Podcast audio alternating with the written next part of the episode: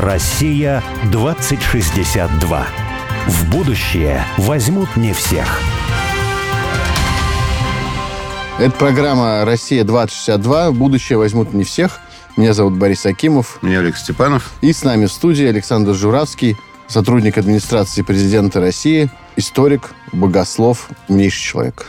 Александр, снова здравствуйте. Здравствуйте. Да, еще раз добрый день. Хочется задать вопрос. Я, конечно, хотел продолжить тему переселения, но мне кажется, уже хватит. Ладно, да, передаю да. тебе слово, Олег. Про конфликтность, которая, мне кажется, в нашей цивилизации тоже есть. Вот у нас исторические фигуры, ну, начиная там, наверное, с Ивана Грозного, всеми людьми воспринимаются очень неоднозначно и бурно. То есть, вот кто такой Иван Грозный, да? В нашей историографии это такой немножко ненормальный злодей, да? Ну, в разной историографии по-разному. Ну, по-разному. Здесь но... нет единого подхода. Да, единого подхода Великий нет. государственный муж, осуществлявший свое управление при помощи опричины насилия. Вот так обычная доминирующая трактовка личности Ивана Грозного. Ну да, да. Не, ну вот вы при сейчас, этом... видите, уже конфликт начинается. Да, да, при этом... Да, ну, ничего в этом страшного нет. При этом... В интерпретациях. В это же время во Франции, по-моему, Генрих IV, что ли, был, да, и происходила Варфоломеевская ночь во время которой за одну ночь было уничтожено гораздо больше людей, чем за все царство Ивана Совершенно Грозного. справедливо. И у них кто такой этот король? Ну, просто человек своего времени. Ничего страшного, все нормально. По поводу Петра Первого у нас тоже полярные мнения. По поводу Николая Первого полярные мнения. Александра Третьего тоже многие там. Кто-то любит, кто-то не любит. По поводу Николая Второго то же самое. Про Ленина и про Сталина даже вот лучше не заводить речь. Вот да, получается такое очень личное отношение а, к историческим фигурам да, в России. Ли, личное, и оно конфликтно. Вот почему? Я не вижу в этом ничего сложного и ничего страшного, что есть разное мнение по поводу исторических персонажей. Это все равно главное, чтобы было ощущение, что это наша общая история. Не надо пытаться, как у нас вот 90-е годы, давайте перепишем учебники истории, потому что у нас началась совершенно новая государственность. Вот это вот что значит новая государственность? Да нет, она, в общем, не прерывающаяся цивилизационная история. Государственный уклад может быть разный. Состояния государственные могут быть разные. Там, статусы могут быть разные. Может быть, по Конституции разные определения, но в целом это все равно одна сторона. В предыдущих государствах имеем родственников, мы объединены общей историей. А вот попытка создать конфликтную интерпретацию, она часто навязываемая. Действительно, Иван Грозный – это же навязанная концепция западной историографии. Мы просто часто не критично относимся к западным учителям. Мне кажется, мы вот на данном историческом отрезке своего цивилизационного состояния отошли от этого такого состояния ученичества постоянного и заимствования, а иногда даже не заимствования, а заискивания перед западными авторитетами. Ничем они не лучше наших собственных ученых. Ну, а в некоторых вопросах мы добились большего. Речь о другом. Мы свою историю должны знать и любить. Вот. При этом без знания невозможно любви. Потому что очень сложно отстраненно вот рассуждать то, о чем вы говорите. Ну, это общеизвестные факты. И часто этим аргументом пользуемся для того, чтобы в состоянии сравнения осознать, что, в общем, не такой он ужасный, не такой он terrible, не такой он грозный, как вообще грозный. В понятии грозности нет ужасности. Грозный, ну, какая этимология. В этом же не только видится нам, когда его называли Грозным, не только потому, что он кого-то казнил, а не миловал. Это еще и настроение, это еще и характер выражается. Интерпретация этого, особенно в западной историографии, иногда не просто искаженная, а сознательно фальсифицированная, это факт, с которым мы должны бороться. Наша же история, ну вот сейчас что происходит, ну, когда уже руководство Евросоюза публично говорит о том, что Россия вновь угрожает ядерным оружием, значит, мероприятие, посвященном памяти погибшим в Хиросиме и Нагасаки, это означает только одно. Мир сошел с ума, да, но это не наш мир сошел с ума, это их мир сошел с ума. Это они фальсифицируют прямо у нас на глазах историю. Это такая постмодернистская же реальность, которая на самом деле логика, может быть, каждый день новая. Но мне кажется, вот Олег все-таки говорил про другое, про то, что у нас есть такое свойство очень личного какого-то отношения к историческим фигурам, чего, видимо, нету в других культурах, ну, или, может быть, не во всех они точно есть. Во всяком случае, вот французской, условно, или американской явно этого нет. Ну, вы понимаете, такие... что вот эта наведенная поляризация мнений, она как раз и создает эту сложность, в которой легко манипулировать извне. Нам-то внутри этой поляризации не нужна. Нам нужна апроприация собственной истории. А вот. как это преодолеть? Потому что нашу историю уже растаскивают. Это Екатерина Великая основывала новороссийские города, а не Степан Бендера. Бендера. А сейчас носят памятники тем людям, которые стояли у истоков создания этих замечательных городов. Неважно, это Одесса там, или Днепропетровск, переименованный в Днепр. Давайте посчитаем, сколько идет дискуссия. Вот украинская власть, украинская власть, украинская государственность. Ну, что за период этой украинской государственности построено Украиной? Какое количество мостов, какое количество атомных станций, какое количество высокотехнологических производств. Что для украинской нации это сделано. И все становится понятным. Потому что правильно Владимир Владимирович правильно сформулировал одну концепцию. Нет никакого третьего состояния государства. Оно либо суверенное, либо колония. Третьего не дано. Поэтому так. А вот как раз о суверенности государства. Вот я думаю так, что если бы у нас действительно был такой живой институт какой-то такой гуманитарный суверенитета, семиотического суверенитета, российского, то, наверное, тогда вот таких конфликтов в том числе не было бы, потому что было бы некое такое вот представление о себе, как о неком отдельном, такой отдельной институции, отдельном каком-то организме. Так как оно не сложилось, по разным там причинам, то это, в конце концов, выражается, видимо, и в неприятии там самих себя частично. Кто-то один кусок истории выбирает и не принимает, кто-то другой. И это не складывается все в единое какое-то, единое тело, что ли, истории. И вот у меня такое есть любимое сравнение с психологией. Вот человек, в принципе, современный, вполне даже рациональный, там, тогда, он привык, что вот, может ходить к психологу. Да? Это общепринятая практика теперь.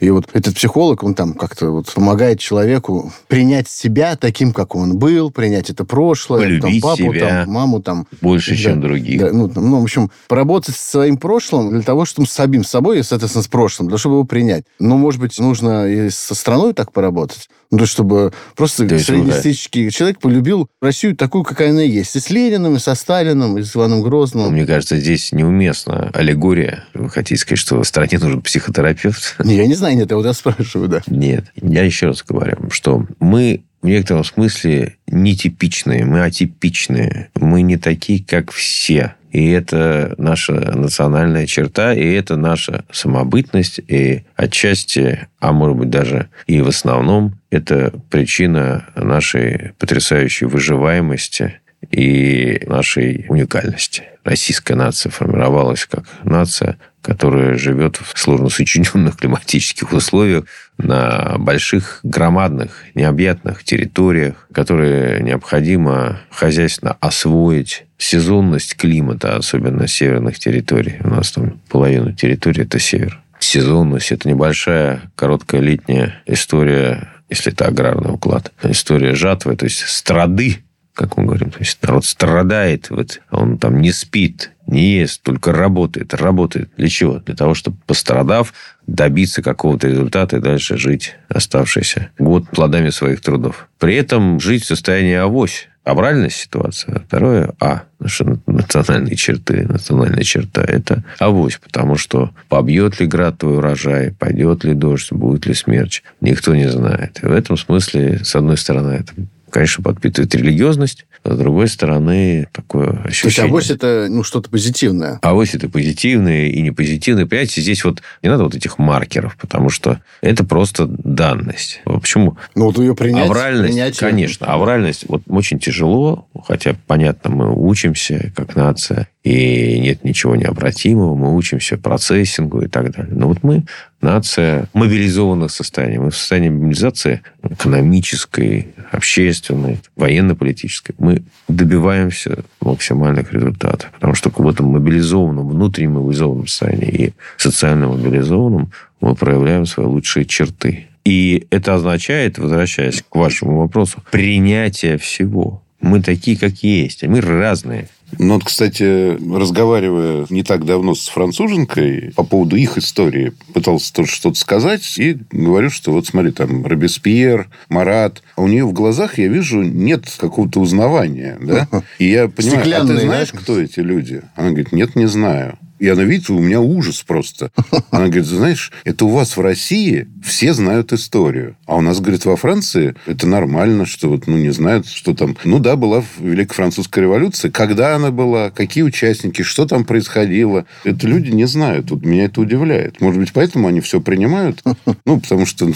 Что ничего не знаешь. Ну, да, да. Ничего не знаешь, все принимаешь. Хотел про историю еще спросить. Но, Про историю, тебе- мне кажется, пора к экономике Не, вот, все-таки, все-таки мы сейчас эту тему затронули, хочется немножко ее развить, тем более с историком. А я преподаю в школе историю. Помимо всего прочего, в нашей там Поздравляю. сельской школе. И вообще всю жизнь был увлечен историей. Докатился. Хотя, хотя образования исторического не получал. Я такой убежденный сторонник того, что история в современном мире, вообще, в частности, в России, она недооценена, ну, потому что, ну, условно говоря, если спросить большинство людей, «Ку- кем ты хочешь стать? Ваши дети стали, все будут говорить про каких-то программистов, я не знаю, там, юристов, там, и кого-то еще. Мало кто скажет, что историком, потому что, ну, историк, это какая-то пыльная профессия, чем эти люди занимаются, не до конца понятно. Ну, что, преподают в школах, что ли? Ну, типа, учителем, что ли, он будет? Вот. И вообще, зачем, значит, историю? Мы живем в будущем. Вот это такой новый фольклор мировой, можно сказать, да, такой. Это все будут какие-то спайдермены, там, ну, в общем, что-то происходящее где-то там в будущем, в каких-то веках роботы ходят. Вот это хорошо. А что в прошлом, это уже не важно. Это же было, это не имеет никакого ко мне отношения. И в каком-то смысле это вот на подкорку большого количества людей как-то записывается. А мне вот все-таки кажется, что должна быть, ну, произойти какая-то вот, если не революция такая историческая, ну, в всяком случае, знаете, новый интерес к истории ну, какой-то знаете, должен породиться, чтобы э, фундаментальный такой человек, в том числе русский, родился. обращаясь здесь всегда, когда мы говорим про интеллигенцию, гуманитарий, вспоминаю опыт Великобритании. Подавляющее большинство британских элит своих детей, представителей элит, своих детей отдают на социальные науки. Не факультеты естественно-научных дисциплин, а в гуманитарные науки, в социальные науки. Науки, которые описывают и прогнозируют социальные коммуникации, массовые социальные процессы. Это кто? Это этнологи, это антропологи, это социологи, это культурологи, это историки. Болтологи, короче. Мы спорим всегда с... А, ну, С- как, как с известно, Олегом как по поводу того, известно, что важно, хуже, что нет. хуже нет непредсказуемой истории, непредсказуемого прошлого. Чтобы его не было, чтобы оно не переписывалось, нужно это держать в руках. Умных математиков, айтишников, программистов и так далее, их можно найти. Так считают британцы в Индии и в других странах. А вот гуманитарные науки, то, что описывает человека, систему социальных координат общества, то, что формирует социальные типы и культурные проявления в современном мире, вот это нужно держать под жестким контролем. И лучше это держать в руках собственных детей, чтобы Ну, значит, вот прошлое было прогнозируемым, и будущее... Можно так сказать, что вот мое предложение о том, Управляем. что история, это- я говорил про философию раньше, но в данном случае история – это профессия будущего. В России нужно повернуться лицом к истории? Россия не отворачивалась от истории, потому что у нас действительно, право, очень многие знают историю. Ну, как знают? Ну, по знаете, сравнению. Да, по сравнению. По сравнению с общим и в целом. Может быть, хуже, чем ее знали, условно, наше поколение, которое родом из 70-х, там, начала 70-х. Увлекались историческими романами, изучали историю, там, Ну да, мне кажется, э, раньше все-таки вот географии и так история далее. была какой-то модной такой, Ну, модным направлением. А Ну, сейчас Во-первых, книга скажешь. была модной. Давайте так, книжная культура была модной, потому что она была дефицитной. Для того, чтобы купить все собрания сочинений или хорошую книгу, нужно было выстоять в большой очереди. Ну, в регионе, я не знаю, как Да. про Москву. Я помню даже, Я в Москве тогда не жил. Соловьева какая-то подписная была. Надо было подписаться, чтобы Сергея Подписаться. Соловьева, да, собрание сочинений получить. Да, Потом приходить обязательно в определенное время в магазин подписные издания. И нельзя пропустить, потому что если ты пропустишь и не выкупишь Да, потом очередной, это томик, томик, да, его продадут, потому что найдется пытливый ум, которому интересен седьмой том собрания сочинений Соловьева. Но все равно покупали. Был такой вот массовый психоз книгофильский. В общем, кое-что из прошлого надо взять опять. Интерес к истории тоже. Так не надо из прошлого брать, просто не надо с ним прощаться. Надо просто жить в этом состоянии нормальной, абсолютно естественной преемственности, поколенческой, культурной, цивилизационной. Не надо говорить, вот, вот у нас вот это все прошлое. Советский Союз выбросили а, в 90-е годы. А времена новой советской власти выбросили все из Российской империи. А потом Иосиф Виссарионович вспомнил вдруг обращение братья и сестры из церковного обихода. И вспомнил про великих полководцев, которые вообще-то были великими князьями и, в общем-то, классово чуждыми по классовой советской теории марксистско-ленинской. К чему я это говорю? К тому, что это вот как раз экзистенциальный вызов. В нем проявляется базовая идентичность. И Сталин вспоминает эту базовую идентичность. То, что объединяет нацию. Да, оно из прошлого, но оно базовое. От него нельзя отказываться. Отказываться недальновидно. По поводу экономики. Всегда было непонятно такая простая, в общем-то, вещь. Вот у нас как бы суверенное государство и, соответственно, суверенный Центробанк. Он печатает деньги, да, и печатает, исходя из какой-то логики государственной. Но при этом у нас получается, что Центробанк дает деньги под такую процентную ставку, которая делает фактически невозможным собственное производство. Вот китайские там производители получают китайского правительства там под 0% деньги на развитие там бизнеса, и поэтому там граница с Российской Федерацией там за несколько лет возникает куча лесоперерабатывающих предприятий. А у нас почему-то, как я понимаю, политика Центробанка учитывает вот мировой рынок валюты, доллар, там сколько мы зарабатываем валюты, и как-то вот это это все связано. Не поможете разобраться, в чем ну, вот, э, дело? Прямо скажу, не помогу я вам разобраться mm. позиции Центробанка, потому что это сложно сочиненная позиция, основанная на большом количестве факторов. Я не чувствую себя уверенно в интерпретации этих факторов и в интерпретации позиции Центробанка. Но по факту, когда вы говорите, что это там противодействует промышленности, развитию промышленности, это не так. США опубликовали данные исследования JP Morgan Bank консорциума по поводу промышленного развития, индекса промышленного развития. Мировой индекс по странам. Выяснилось, что Россия сейчас на третьем месте после, в частности, Индии, а втором, если не ошибаюсь, чуть ли не Таиланд, что, что очень для меня странно. Я не понимаю, как это все. Ну, потому что там происходит. Ну, видимо, маленькая страна, маленькая экономика, и что-то там, что-то строится уже э, развито. Но для большой... Росатом строит но для нашей, для нашей экономики, которая, в общем, не маленькая, сейчас это пятая экономика мира по итогам прошлого года э, в расчете на паритет покупательной способности, имеется в виду ВВП, расчет на паритет покупательной способности. И у нас да, идет, ну, это июньские данные. Сейчас, может быть, какой-то спад, или я сейчас последние данные не знаю.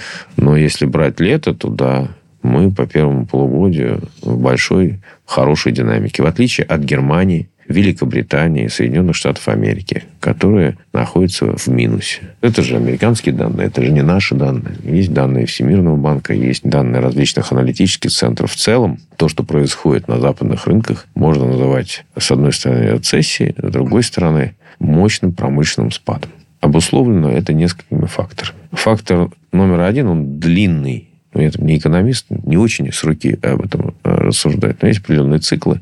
И вот сейчас мировая экономика попала в очередной 40-летний цикл, когда бьются все рекорды 40-летия по инфляции, по спадам и так далее. И если брать оперативный фактор, то, конечно, это санкции против России. Ну, если очень просто. Потому что эти санкции, это как вот в логике... Палка о двух концах. В логике Буратино сам себе враг. То есть, вот западная, Евросоюз прежде всего. То есть, кто потерял от э, санкций против России? Прежде всего, Евросоюз. Почему?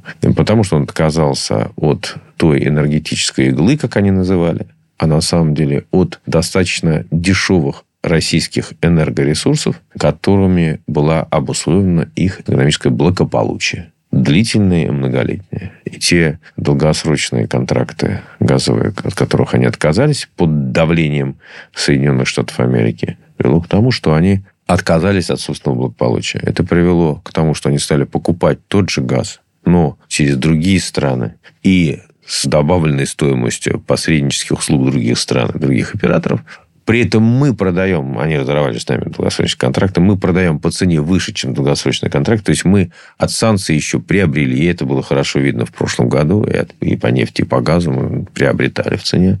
Они потеряли, что, конечно, шокировало их. Они поставили предельную цену за российский газ. и на российскую нефть, ну, тоже не могут этот потолок обеспечить, потому что этот потолок уже на выходе из нашей страны выше. И покупают они в результате этот газ дороже, чем они покупали раньше. Плюс взорван американцами Северный поток. Соответственно, нет диверсификации поставок. Таким образом, с одной стороны, длинный путь, который дорогой для Евросоюза, с другой стороны, под давлением США вынужденная покупка дорогого сжиженного американского газа. Соответственно, растут все расходы бизнесов и прежде всего промышленного бизнеса, тот, который что-то производит. Бизнес ищет какие-то новые локации да, для и, себя и уезжает а, в Америку, кстати. Да, выезжает в Америку, потому что в Россию они не могут никуда уехать. Понятно, почему в Китай они не могут уехать, потому что Китай, по сути, под потенциальными санкциями. И то, что в отношении России сделано, это практически тот же санкционный режим, который Запад готовит для Китая. Китай это прекрасно осознает. И, в общем, это в некотором смысле тестовая модель, как они хотят поступать с быстро растущей экономикой Китая. И, собственно, выигрывает от этих санкционных режимов только одна страна – Соединенные Штаты Америки. Но и они проигрывают. Потому что в долгосрочном они проигрывают. Потому что а процессы дедоларизации национальных экономик и национальных хранений резервных валют, когда страны в двустороннем торговом обороте а, вымывают доллары, вымывают евро, потому что это спекулятивные валюты. Вначале это сложно, потом это все более естественный процесс, потом он приобретает институциональность, то есть рано или поздно появится крупный банк евразийский или там бриксовский, который, по сути, будет оператором в значительной степени многих процессов. Ну и дальше институализация нового миропорядка, по сути, а вот я как раз хотел сказать, а что за новый миропорядок может родиться вот в перспективе, скажем, 2062 года? Вот некоторые пишут, вот недавно публиковались какие-то статьи на тему севера глобального, глобального юга. Вот у вас какое мнение на тему экономики геополитики Не, ну, ближайших десятилетий? Когда еще началась специальная военная операция, я начал читать лекции как раз для лидеров общественного мнения. Это одна из тем, которыми я занимаюсь. И, собственно, описывая, почему Россия неизбежно победит. Для этого есть исторические, культурные, экономические и политические предпосылки. Потому что это именно Россия в уставе Владимира Владимировича в Мюнхене сформулировала многополярный мир, который необратимо возникнет, и он возник. Это он говорил о том, что нет никакой монополии у западной цивилизации на понятие права, на понятие ценностей, на понятие универсальных ценностей. И вот этот мир, многополярный мир, он сейчас побеждает. В прошлом году экономика БРИКС, а это пять стран, стала больше, чем экономика семи стран под названием «Большая семерка». Значит, уже небольшая семерка. К БРИКС, к пяти странам присоединяются еще пять. И это сильные страны, достаточно сильными экономиками. Это означает, что БРИКС становится не просто уютной гаванью, а становится мощным клубом сильных государств, быстро растущей экономикой, и способных договариваться, несмотря на очень порой противолежащие, противостоящие и противоречивые их национальные интересы. Вот несмотря на все это, БРИКС способен быть вот таким мощным клубом. И в него уже большая очередь. Это означает, что этот новый экономический блок, который сейчас уже больше, чем Евросоюз плюс США вместе взятые, он становится доминантой экономической. Плюс глобальный юг. То есть это приведет к тому, что, скорее всего, в какой-то перспективе после нашей победы, безусловно, будет кризис натовской структуры, потому что непонятно, для чего она нужна. Мы сейчас, по сути, воюем с коллективным Западом, со всем НАТО, и рано или поздно победим. В экономическом отношении совершенно очевидно Россия растущая экономика, сейчас пятая в мире.